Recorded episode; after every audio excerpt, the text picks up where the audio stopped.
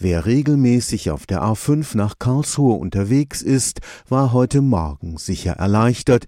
Die Baustelle Karlsruhe Mitte wird abgebaut. Nach Wochen regelmäßiger Staus wird der Verkehr wieder fließen. Dass Autobahnbaustellen sein müssen, leuchtet jedem ein. Aber kann man mit besserer Planung die Gefahr der Staubildung nicht verringern?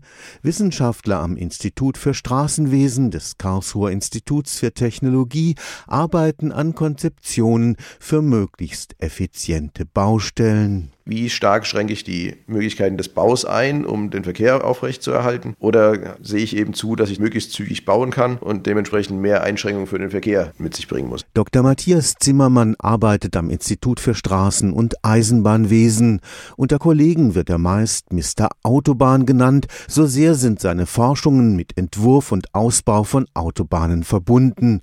Und natürlich gilt sein wissenschaftliches Interesse auch dem leidigen Thema Baustellen. Die große Frage ist zum Beispiel immer bei klassischen Autobahnquerschnitten, ob ich eine Fahrbahn, eine Richtungsfahrbahn komplett sperren kann vom Verkehr und dann dort in einem Guss ohne irgendwelche Nähte, die ich dann bautechnisch habe, frei von Verkehr arbeiten kann. Das heißt aber dann, dass, wenn es eine vierstreifige Autobahn ist, eben alle vier Fahrstreifen dann sehr gedrängt auf der anderen Seite untergebracht werden müssen. Das ist das grundlegende Dilemma von Baustellen. Will man, dass sie möglichst schnell wieder verschwinden, muss man mehr Verkehrsbehinderungen in Kauf nehmen.